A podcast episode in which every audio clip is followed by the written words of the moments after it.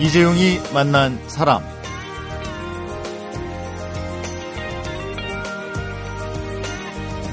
국민의 불쾌지수를 끌어올리는 후진 정치, 갈등과 불신의 사회, 잘 사는 사람과 소외된 사람으로 갈라진 양극화 사회, 희망과 꿈을 잃고 방황하는 젊은이를 양산하는 사회, 배물림되는 가난에서 쉽게 벗어나지 못하는 교육, 물질적으로는 잘 살지만 행복을 느끼지 못하는 사회, 이런 우리의 문제를 해결하는 실마리로 스웨덴을 제시하고 보여주는 한 정치학자가 있습니다.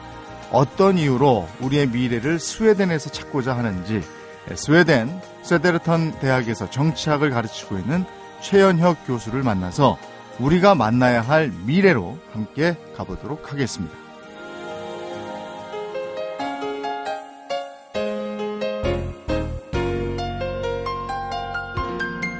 어서 오십시오. 반갑습니다. 네, 안녕하세요. 네, 오늘은 스웨덴 스웨데르턴 대학 정치학과 최연혁 교수와 함께 하겠습니다. 네, 스웨덴 정치와 복지 전문가 이렇게들 얘기하던데 맞습니까? 네, 그렇게 많이 얘기를 해주시고 있습니다. 네, 특히나 복지 분야에 굉장히 관심이 많으시다고요. 네, 그렇습니다. 네, 스웨덴에 어느 정도나 계셨어요? 지금 이제 만 26년 됐습니다. 음, 스웨덴으로 가시게 된 이유가 있습니까? 대학에서 뭐 자연스럽게 언어를 하면서 이제 어, 스웨덴에 대한 관심을 가진 건 사실이겠고요. 그러면서 그 당시에 이제 70년대 초 중반부터 스웨덴을 복지 천국 혹은 복지의 황금기인 스웨덴이란 표현을 많이 했었습니다. 네. 그래서 그다 그때부터 이제 스웨덴에 대한 스웨덴 복지, 사회 복지 정책에 대한 관심이 많았고 그리고 또 정치학에 대한 관심이 이제 있으면서 어, 한국의 어, 그 정치 상황과 맞물려서 앞으로 미래에 한국에 꼭 필요한 학문이겠구나 이런 생각을 했었었죠. 네. 스웨덴이 이민을 받습니까? 아예 거기 가신 거 아니에요? 아예 투자 이민이라는 건 없겠고요. 네. 스웨덴에서 회사든 학교든 이런 식으로 초청해서 취업 비자의 네. 경우는 가능합니다. 교수님도 그런 경우군요. 그러니까. 저는 이제 학위를 바로 끝나자마자 네. 연결됐기 때문에 취업 비자가 아니라 연결된 케이스로 네. 어, 좀 약간 예외 규정이라고 할 수 있겠죠. 네. 그러면 지금 한 25년 살아보시니까 한국에 사는 것보다 스웨덴에 살게 된 게 다행이다 싶으십니까? 다행이라기보다는 하루하루 감사하고 매일 배운다는 그런 어, 기분이고. 교수님이신데도 계속 배우시는군요. 네, 끝까지 계속 배우는 자세가 중요치 않겠나 네. 싶습니다. 한국으로 돌아오지 않고 스웨덴 대학에 남은 구체적인 이유도 한번 듣고 싶네요. 일단 학위를 마치고 바로 이제 연결된 것이 어, 정치학 교수로서 이제 그 소임이 있었죠. 가리키고 네. 연구하고 그러면서 사회에 조금씩 조금씩 더 깊게 빨려 들어간다는 그런 아, 느낌을 받았어요. 스웨덴 사회. 네. 네. 배울 것이 참 많은 사회구나. 음. 그리고 제가 학위 과정 속에서도 많은 이제 혜택을 받으면서 또 많은 복지 혜택을 누리고 교육까지도 박사 과정까지도 복지의 일부로 보고 말이죠. 네. 외국인까지 완전히 그 지원을 해주는 그런 제도 언제든 반, 드시 이제 예를 들어서 돌아갈 수 있는 그런 상황임에도 불구하고 네. 지원해주고 그리고 끝나고 나서 박사 후 과정을 지원해주는 어, 그런 꼼꼼함 음. 그리고 그것을 통해서 제가 1년 동안 어, 영국 런던 정경대에서 또 그 박사 후 과정도 어, 갖고 말이죠. 그래서 외국인들 그렇게 진정으로 투자하는 것이 과연 어떤 이유인가 네. 가만히 생각해봤습니다. 결국은 스웨덴 모델과 스웨덴 정치와 복지를 결국 세계에 알리는 음. 그러한 많은 역할들을 해줄 수 있는 사람들이기 때문에 네. 어떻게 보면은 장기적 투자라고 할 수가 있겠죠. 그래서 그걸 알리고 계세요. 스웨덴에 관한 지식, 경험들을 속속들이 한국에 전하고 계시는데 심지어 이제 아주 쉽게 책도 내셨어요. 우리가 만나야 할 미래. 그 스웨덴이란 나라를 이 책을 통해서 보여주셨는데 스웨덴 사람들의 행복 지수는 어떻게 되죠? 요즘 행복 지수 많이 나오고 있죠. 그 네. 비교 그 해서 많이 나오고 있습니다만은 덴마크가 1위, 그 다음에 아주 가깝게 지근거리에서 스웨덴이 2위 이렇게 아, 하고 있죠. 덴마크, 스웨덴 1, 2위를 다투는군요. 네. 네. 어떤 면에서 그렇게 행복한 거예요? 제가 이제 그 많은 한국 분들이 찾아왔을 때 이런 얘기를 많이 합니다. 스웨덴 동료들이 어 같이 이제 얘기를 할 때 행복에 대해서 얘기할 때가 있습니다만은 왜 행복하냐고 물어보면 말이죠. 우리 동료들이 이런 얘기를 합니다. 곰곰이 생각하면서 왜 불행한지 그걸 찾지를 못하겠대요. 어, 그래요? 네. 네. 그 불행에 내가 왜 불행한지를 찾지 못하니까 행복한 거 아니냐. 어. 근데 그런 정도로 얘기하고 있어서 과연 불행이란 뭘까? 야. 근데 그런 것들을 이제 다시 역으로 생각하게 되는 여기서는 행복이란 뭘까 생각하는데 거기서 불행이란 뭘까 생각합니까? 네. 그럼 스웨덴에 살고 계신 교수님은 어떻습니까? 교수님의 행복 지수는 퍼센트로 하면 어느 정도 됩니까? 글쎄요. 퍼센테이지로 한다. 한 95% 되지 않을까요? 아, 좋으시네요. 네. 제, 제가 보니까 뭐 물론 교수님 책에 있는 건데 1년에 법정 휴가가 5주고 18세까지는 치과 비용이 완전히 무료고 6세 교육부터 대학원 박사 과정까지 무상 교육, 아동에게는 아동수당이 지급이 되고 공부하는 학생들에게는 생활 보조금이 지원이 되고 구조조정으로 실직자가 된 사람도 마음 편히 여행을 떠나는 나라지만 일이 힘들어서 국회의원을 포기하는 탓에 신인 정치인 구하기가 하늘의 별 따기만큼 어려운 나라. 이렇게 돼 있어요. 네. 이게 사실이니까 교수님 책에 실렸을 텐데, 야, 이 부럽기도 하고 이게 가능한가 싶기도 하고 말이죠. 이런 재원은 어디서 나오나 싶기도 하고 말이죠. 네. 예. 근데 결국은 쭉 나열하신 그 부분들이 네. 복지와 이제 밀접하게 연관돼 있는 것이고 그 복지의 가장 중요한 것이 결국은 그것을 만들기까지의 과정과 네. 그리고 그 재원뿐만이 아니라 지속적으로 어떻게 이걸 이끌어 왔느냐의 그런 네. 노하우가 사실 우리가 이제 많이 필요하고 알아야 할 부분인데 음. 스웨덴의 그 이전의 모습을 보면 한국과 거의 비슷한 하거나 더 더하면 더 더했지 양극화 사였었습니다. 아, 스웨덴도. 그 몇 년쯤? 그게 40년대까지라고 보면 되겠죠. 아, 40년대 이전까지. 예. 네. 그래서 그러한 것이 이제 결국은 경제 성장을 통해서 국민들의 어, 의사를 묻고 선거를 통해서 의사를 묻고 선, 그 선거를 통한 네. 국민 지지를 바탕으로 해서 세금을 서서히 서서히 올립니다. 음. 그래서 70년대 초까지만 해도 가장 낮은 세금 부담률이었는데 네. 담수율 세금 부담률이었는데 70년대 이후부터 갑 갑자기 이제 빠르게 진행되는데 그것이 결국은 70년대 말에 가면 네. 유럽에서 가장 그 높은 그 세금 부담률로 올라서게 됩니다. 그 과정에서 국민 저항은 없었을까요? 아까 이제 말씀드린 것처럼 자연스럽게 이제 평화적인 그 선거 절차라는 것이 있기 때문에 네. 선거라는 것, 것이 그래서 중요한 것이겠죠. 선거 때 어, 세금 논쟁을 합니다. 네. 또 복지 논쟁을 하고 또 학교에 대한 또 선생님 예를 들어서 고용 문제, 학교 교육의 질의 문제, 타가소 질의 문제, 다양한 것을 이제 논의하거든요. 네. 근데 결국은 선거라는 그 절차를 통해 가지고 국민에게 미리 얼마 정도의 어느 음. 정도의 음. 세금을 올릴 것입니다. 음. 각 정당들이 말이죠. 네. 그거 가지고 이제 토론하는 것이고 또 어, 선거가 끝나고 나면은 그것을 지지를 받은 정당이 정당 저 정부로 들어가서 그 약속한 대로 그대로 아. 시행을 하고 말이죠. 네. 결국은 이게 선거라는 절차는 결국은 국민들에게 미리 그 확인하는 절차입니다. 네. 그래서 그 선거라는 것을 통해 가지고 세금을 올리기 때문에 네. 국민 저항이라고 하는 것은 어떻게 보면은 그 선거라는 여과 절차를 통해 가지고 그 이미 나간 거기 때문에 네. 큰 저항이 없다고 할 수가 있겠죠. 그 지도자들과 지도자들을 뽑아준 국민들 간의 신뢰 관계 이게 이제 점점 더 그 사회를 발전시키는 그런 역할을 했다 이런 말씀이신데 그 이렇게 돼 있어요. 국회의원들 정치인들의 이직률이 제일 높다. 네. 그게 거기서는 3대 직종이다. 이런 표현이셨어요. 네네. 안 하려고 해요. 여기는 그냥 싸매고 하려고 하는데. 네네. 어, 스웨덴 그 의회 사무처에서 네. 2000년대 중반에 보고서가 하나 나옵니다. 그걸 제가 챙겨서 읽어, 읽어봤는데 거기에서 나온 이제 그런 내용이 있어요. 어, 의원들이 4년 임기가 끝나면 4분의 1 정도, 25% 정도는 자발적으로 그만둔다는 사람들입니다. 아. 그런데 그 중에서 50% 정도가 네. 왜 떠나느냐에 대한 그런 것을 질문해 봤었을 때 음. 정치가 힘들어서 못하겠다. 아. 나의 개인 생활을 좀 찾고 싶다. 예. 뭐 그런 이유들이 많습니다. 예. 그래서 그러한 근거에 의해서 제가 그걸 쓰게 된 것이죠. 어. 참 그 다르네요. 여기는 몇 선을 걸쳐서 하고 싶어 하고 배를 물려서 하고 싶어 하는데 거기선 이거 하고자 하는 사람이 없어서 신인 정치인 구하기가 하늘의 별 따기다. 아, 참 진짜 먼 나라 얘기처럼 들립니다. 이 복지 천국이라고 불리는 나라 안에서 살아가는 스웨덴 국민의 다양한 모습을 좀 더 깊이 들여다보기 위해서 다양한 방면에서 일하는 평범한 사람들을 인터뷰 하셨어요. 에, 스웨덴이란 나라를 제대로 알게 되는 기회가 될 것 같은데 이 스웨덴의 복지가 이 정도다. 이번에는 스웨덴에서 살고 있는 평범한 사람들을 통해서 들어보도록 하겠습니다. 사람, 시대, 그리고 이야기. 이재용이 만난 사람. 이재용이 만난 사람 오늘 초대 손님은 스웨덴 스웨데르탄 대학 정치학과의 최연혁 교수입니다.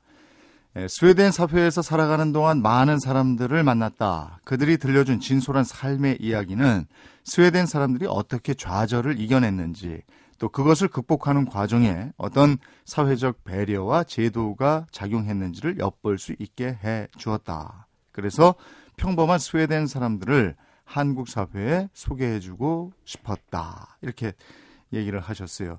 에, 먼저 자동차 용접공에서 지금은 1급 특수 용접공이 된 에, 토마스. 이 토마스부터 좀 만나보죠. 네. 예, 어떤 사람입니까? 어, 제가 이제 맨 처음에 유학 갔을 때, 어, 제가 다니던 그 폴크엑스쿨라라고 이제 성인 고등학교 혹은 어, 평생 학교가 있었습니다. 네. 스웨덴어를 배우기 위해서 이제 4개월 정도를 어, 머문 곳, 머문, 머문 학교였었는데 그 학교에서 50대 아주머니께서 공부를 하세요. 네. 그분 그분도 초등학교를 이제 못 나오신 분인데 그 초등학교 졸업장을 따고 중학교 그다음에 고등학교 대학교를 한번 가보고 싶다 그 연세에 네. 그래서 들어오신 분인데 아들이 있었습니다. 그 당시에 이제 어, 초등학교 한 6학년 정도의 아들이었는데 네. 그래서 그 한번 집에 초대 받아 가지고 가봤더니 차에 온통 뭐 진짜 그 사로잡혀 가지고 네. 벽이든 그 다음에 보여주는 스케치든 참 차, 자동차를 많이 어. 어 그 그렸어요. 네. 그러면서 이제 꿈이 그 자동 자, 자동차 디자이너 음. 혹은 뭐 그게 안 되면 자동차와 어쨌든 가깝게 지낼 수 있는 직업을 갖고 싶다. 네. 그랬습니다. 그랬는데 제가 이제 그 스톡홀름으로 내려와서 지속적으로도 이제 어, 연락들 하고 가끔씩 만나고 크리스마스 때 올라가서 또 안부도 전하고 이제 그런 관계로 발전된 분 되신 분인데 그래서 제가 항상 관찰을 하고 있었었죠. 네. 중학교를 졸업하고 고등학교를 들어갈 시기인데 직업이 없습니다. 직장이 안 잡혔습니다. 네. 그 당시에 이제 스웨덴에도 어, 91년 또 이후에 또 경제가 상당히 이제 안 좋아지고 네. 또그 그 유동성 위기도 겪으면서 복지가 축소되고 그런 과정 속에서 이제 산업도 이제 위축되고 말이죠. 네. 노동시장도 위축되고. 그 직장이 없으니까 어 교육 다양한 교육 프로그램들을 이제 받, 받고 있었습니다. 그래서 자동차를 이제 지속적으로 이제 간헐적으로 수리도 하고 워낙 이제 자동차 이제 그 수리 과정을 자동차 과정을 이제 아, 고등학교에서 마쳤으니까 그랬는데 계속 어떻게 보면 이제 실업 상태이긴 하죠. 네. 그 실업 상태에서 계속 그 보조금을 받아가면서 공부를 하다가 눈에 확 뜬 게 있었답니다. 용접공, 음. 고급 그 임금 보장, 그리고 교육 6개월 교육 후 바로 어, 취직 보장 이게 네. 있었다고 합니다. 그래서 그거를 이제 뭐 문의할 것도 없이 어, 고등학교 수업 과정 속에 이제 용접이 있었기 때문에 네. 조금 더 특수 용접을 배워보자. 음. 그래가지고 이제 알루미늄이라든지 아주 상당히 아주 그 고, 네. 고정밀 그런 그 특수 용접인데 그래서 그걸 6개월을 하고 그리고 나서 이제 바로 인터뷰를 6개월 끝나자마자 인터뷰를 이제 아, 정말로 내려갔습니다. 네. 그래서 이제 그 살고 있는 그쪽 북쪽 지방에서 한 400km, 500km 어, 하루를 이제 그 내 가지고 이제 간 거죠. 인터뷰를 하고 바로 바로 이제 그, 그 사장하고 인터뷰하고 그 자리에서 합격 통지서를 받고 음. 그러면 지금 네. 이제 그때부터 일을 했으면 꽤 됐겠네요. 게 됐죠. 예. 이제는 벌써 이제는 한 15년 차 됐겠군요. 어, 그러면 그때 지금도 연락이 되는 계속되고 겁니까? 있죠. 어, 지금 네. 연봉이 어느 정도나 돼요? 연봉 같은 건 사실 이제 개인 비밀이라고 얘기를 안 하려고 그러긴 하는데 네. 그래도 이제 개인적인 그, 그 친분이나 이런 것을 쓱 예, 한번 물어보면 연봉이 어, 4만 한 5천 크라운이니까 연봉이니까 4만 5천 크라운 이렇게 월, 월급이니까 네. 월 이제 45만 55만 크라운이 되고 60만이 되니까 거의 한 8천만 원 되겠군요. 아, 네. 8천만 원. 네. 10, 10, 10여 년 경력으로 네. 8천만 원. 그렇죠. 어, 8천만 원 정도면 우리나라는 뭐 이제 한 4인 가족 기준으로 살만한가 이걸 따지게 네. 되잖아요. 예. 어떻습니까? 스웨덴에서 이 정도면. 어, 더 한 가지 그 저기 저 한번 짚어줘야 할 부분은 네. 우리 그 토마스라는 어, 사람이 어, 고등학교를 졸업을 했다. 네. 그러니까 이제 기술계 고등학교를 졸업하고 어, 한 3년 정도를 실직자 상태로 계속 교육을 받고 있는 상태에서 어, 취직이 된 상태이기 때문에 고졸 그러니까 초임이 어, 그러니까 이제 기술직이 특수 기술직이긴 합니다만 네. 어, 그래도 6개월 교육을 받고 또 그다음에 고등학교 이제 졸업장이 있으니까 그걸 가지고 처음 연봉이 한 5천만 원 정도부터 시작하기 아, 때문에 첫 연봉이 5천만 원이었어요. 네, 네. 워낙 아. 그래서 이제 그 맨 처음에 그 고용 어, 광고도 그렇게 났던 예. 거죠. 고 연봉이 보장된다 이렇게 음. 있었었고 말이죠. 음. 그래서 그런 측면도 봤을 때는 그 사회 생애 주기에서 본인들이 처하는 다양한 그 사회적 위기 상황 속에서 네. 다시 재개할 수 있는 그 사다리를 놔주자. 음. 근데 그것이 어떻게 보면 가장 중요한 생활 정치이고 또 우리가 지향해야 할 우리 정치의 모습이 아닌가 싶은데 음. 그런 사다리를 놔주는 그런 사회 복지 제도 그리고 사회 서비스, 그 복지 서비스가 결국은 어떻게 보면은 다시 재기를 할 수 있는 그런 음. 발판을 놔준다는 측면에서 아주 중요하다고 할 수가 있겠죠. 그리고 또 예를 드신 게 국가와 기업의 역할이 무언지를 생각해 볼 수 있는 계기가 되어 주었던 엔지니어가 있다. 테니스를 치다 만나셨다고 그러는데 네. 전자회사 에릭손에 다니는 에릭이라는 엔지니어. 네네. 예. 그런 경우도 제가 이제 테니스를 매주 월요일마다 칩니다마는 그래서 월요일에 테니스를 칠 때 어, 가끔씩은 이제 그 저희들 mem버가 네. 같이 쳐시는 분들이 치시는 분들이 안 나왔을 경우에 같이 이제 어, 혼자 온 사람이 서브를 연습하라든지 그럴 때 같이 치자고 이렇게 그, 초대를 할 경우가 있습니다. 네. 그렇게 했는데 지속적으로 혼자서 서브만 하는 그 사람이 하나 있었어요. 네. 그래서 한번 그 쉴 때 물을 마시면서 이제 물어보니까 어, 지금 실직 상태다. 음. 그러면서 본인 얘기를 쭉 해주는 겁니다. 물론 이제 그 자리에서 하는 건 아니고 몇 번 만남을 통해서 밖에서 이제 운동 끝나고 이제 얘기하는 그런 어, 시간이 있었습니다만. 그래서 본인의 삶을 차근차근 얘기해 주는데 가만히 들어보니까 결국은 이제 본인도 시골에서 일을 하다가 대학을 들어가게 되는 그 과정도 어떻게 보면은 이제 그 어, 시골에서 여행을 갔다가 참 이게 그때 이제 IT가 막 붐일 때, IT가 붐일 때 한번 IT 회사에서 한번 일해보게, 일어, 일해보고 싶다는 그런 생각이 갑자기 드는 거예요. 네. 그 농업고등학교를 졸업하고 나서 30대 초반에 대학을 들어간 겁니다. 어. 공대를 들어간 겁니다. 예. 공대를 들어가서 그냥 순탄하게 네. IT 기업에 들어가서 이제 엔지니어로 일을 하다가 음. 스웨덴에서도 이제 아까 말씀드린 그런 구조조정의 시기가 있었습니다만은 네. 그 시기에 직장을 갑자기 이제 잃은 겁니다. 네. 구조조정이 돼서. 그래도 이제 본인이 상당히 그 너무 감사하고 너무 좋았던 것은 직장에서 주는 1년에 그 100%그 연봉 그대로 보장해 주고 네. 그 다음에 취업 교육까지도 이제 그 책임을 져주고 말이죠. 아, 실직이 책임, 네. 됐는데도 네. 전 직장에서 이걸 보장해줬다고요. 네, 대기업의 어. 경우 이제 그런 실직 그 복지에 대해서 네. 어, 갖춰져 있는 건 대기업들은 그렇고 중소기업들 경우도 이제 또 그 정도는 아니더라도 그 수준에 맞는 또 복지 그러니까 항상 그 노조와 그 다음에 이제 사측하고 미리 이제 그 준비돼 있는 그런 합의에 의해서 준비돼 있는 이제 그런 복지 아, 프로그램이 있죠. 실직에 대한 구체적인 시스템이 있군요. 그렇죠. 처음에 예를 든 토머스도 그렇고 지금 얘기를 들은 에릭도 그렇고 에릭은 뭐 서른이 돼서야 대학에 갔다 이렇게 말씀을 하셨는데요. 교육 제도가 이 부분에서 좀 궁금해져요. 다 교육을 통해서 새로운 일거리가 창출이 됐고 이랬는데 스웨덴은 대학 진학률이 30%가 안 된다고 네. 들었습니다. 그리고 어, 지금 에릭처럼 30세 이후에 대학에 가는 사람들이 60%를 넘는다. 네. 그렇게 되어 있습니까? 네. 그러니까 이제 20대 19세, 20세 초반에 직장 생활을 하는 것을 이제 일반적으로 어, 가장 선호하고 말이죠. 네. 그러면서 또 일찍 파트너를 만난 경우, 사랑하는 사람을 만나는 경우 또 이제 동거를 하기도 하기 때문에 어, 그런 측면에서 이제 그 가정을 먼저 이루기를 원하는 경우가 많습니다. 네. 어, 그러다가 직장 생활을 좀 하다가 정말 한번 공부를 해보고 싶다는 그런 음. 생각이 든다든지 아니면 경력을 조금 더 이제 한번 쌓아서 음. 어, 좀 전문가의 어떤 역할을 해보고 싶다 그런 동기부여가 될 때 대학으로 이제 갈 수 있는 그런 문이 항상 열려 있기 때문에 아. 말이죠 무상교육이기 때문에 그래서 대학은 언제든지 갈 수 있는 것이라고 하는 그런 아. 그런 어, 생각들을 가지고 있습니다. 정말 필요해 서 가는군요. 그렇죠. 그러면 거기는 입시 지옥 같은 건 없겠네요. 어, 입시 지옥이 없다고 하면 거짓말이겠죠. 공부하는 사람들에게는 어쨌든 간에 항상 스트레스일 아. 거니까 말이죠. 예. 근데 대학을 가기 위한 공부는 아닙니다. 음. 그리고 어, 직장을 취직하기 위해서 졸업을 하긴 하면은 이제 연결될 수 있는 부분이기 때문에 어, 어떻게 보면은 중학교 3학년 때 미래에 대한 고민을 미리 한다고 볼, 볼 네. 수가 있겠죠. 그럼 교육 제도가 초, 우리는 초, 중, 고, 대 이렇게 돼 있잖아요. 6년, 3년, 3년, 4년. 네. 거기는 어떻습니까?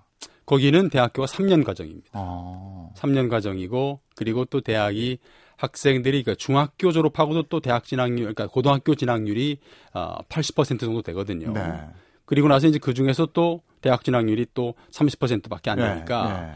어, 그렇게 치면은 그 한 25%가 아. 전체 그 20, 그 뭡니까? 한 16세, 15세 중에서 대학 진학, 진학률, 그러니까 18세부터 친다면은 전체 18세를 기준으로 봤을 때는 20% 조금 상회한다. 아.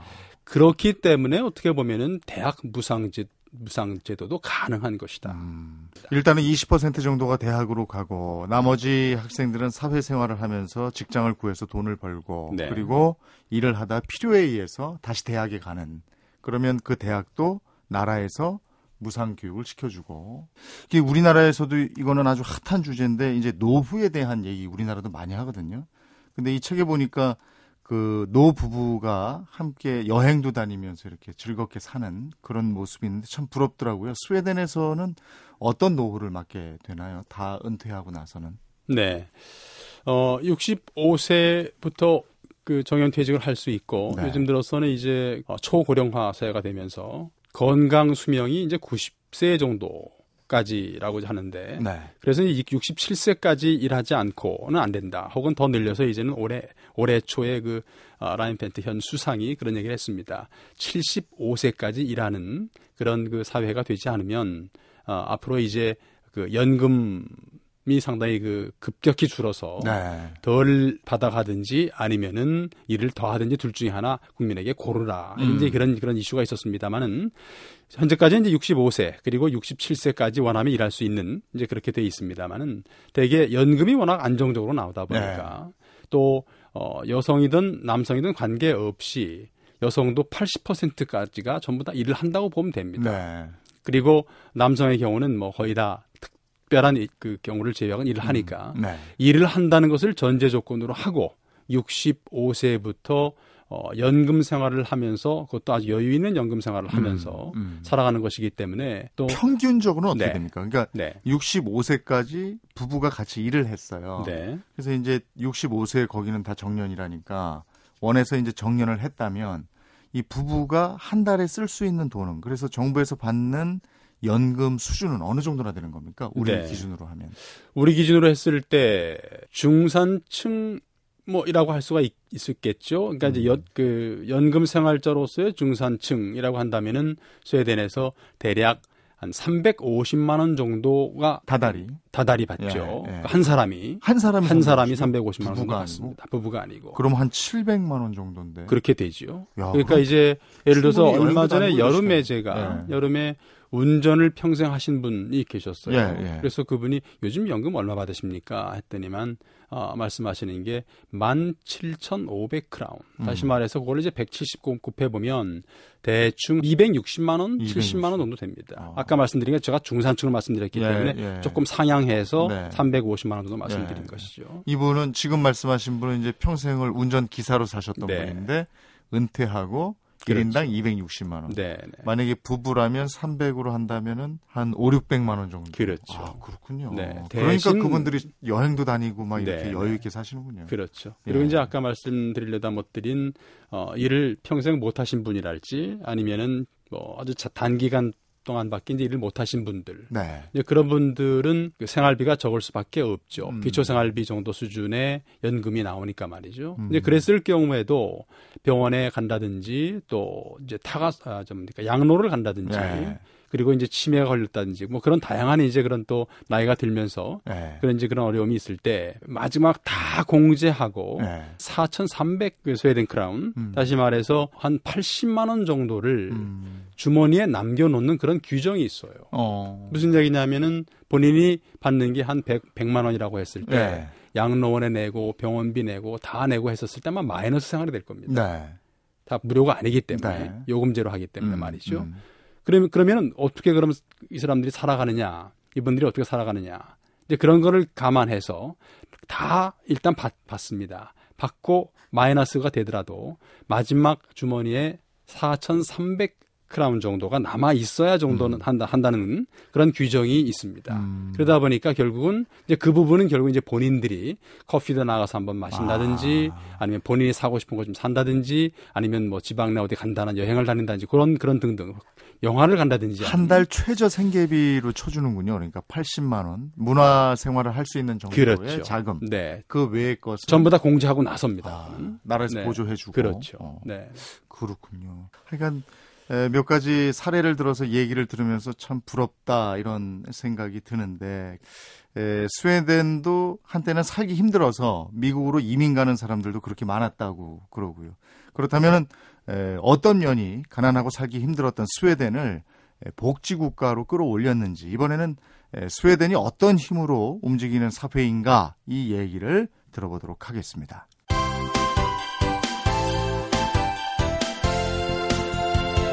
여러분은 지금 이재용 아나운서가 진행하는 이재용이 만난 사람을 듣고 계십니다. 네, 이재용이 만난 사람 오늘은 스웨덴을 통해서 한국의 현재와 미래를 고민해보고 재조명해 보자고 얘기하는 정치학자 최연혁 교수와 함께하고 있습니다.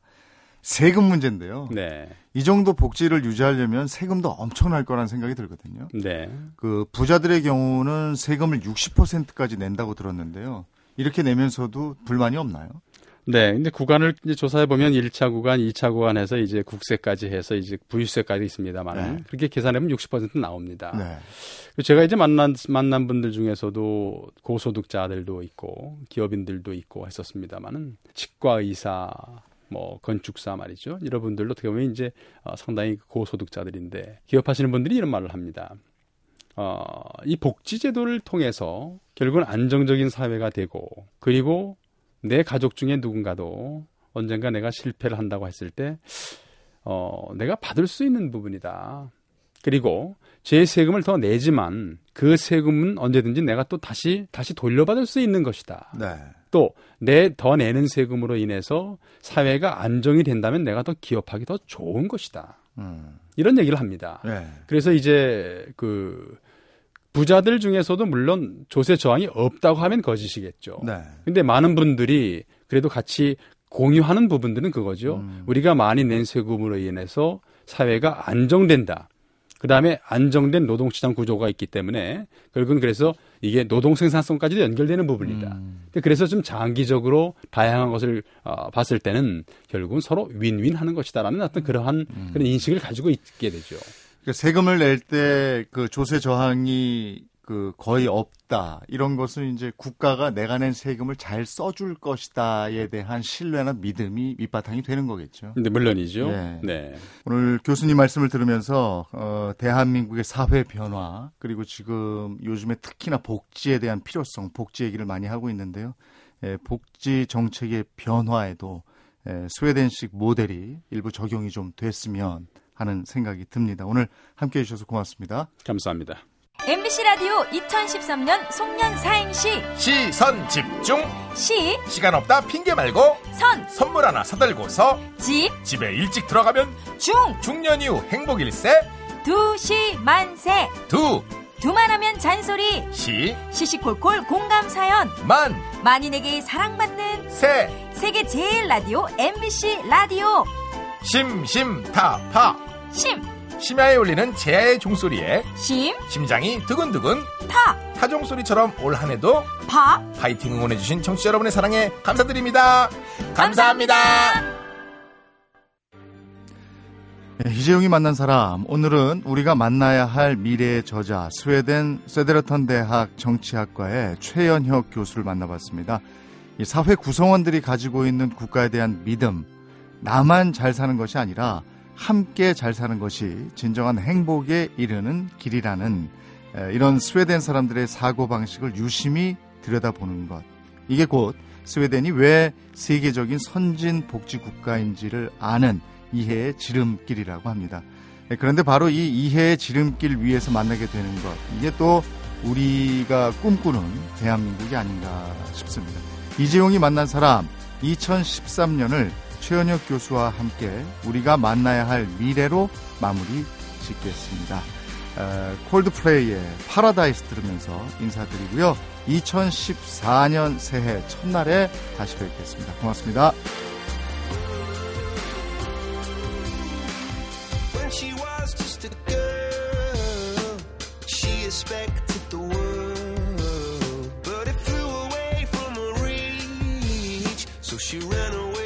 asleep.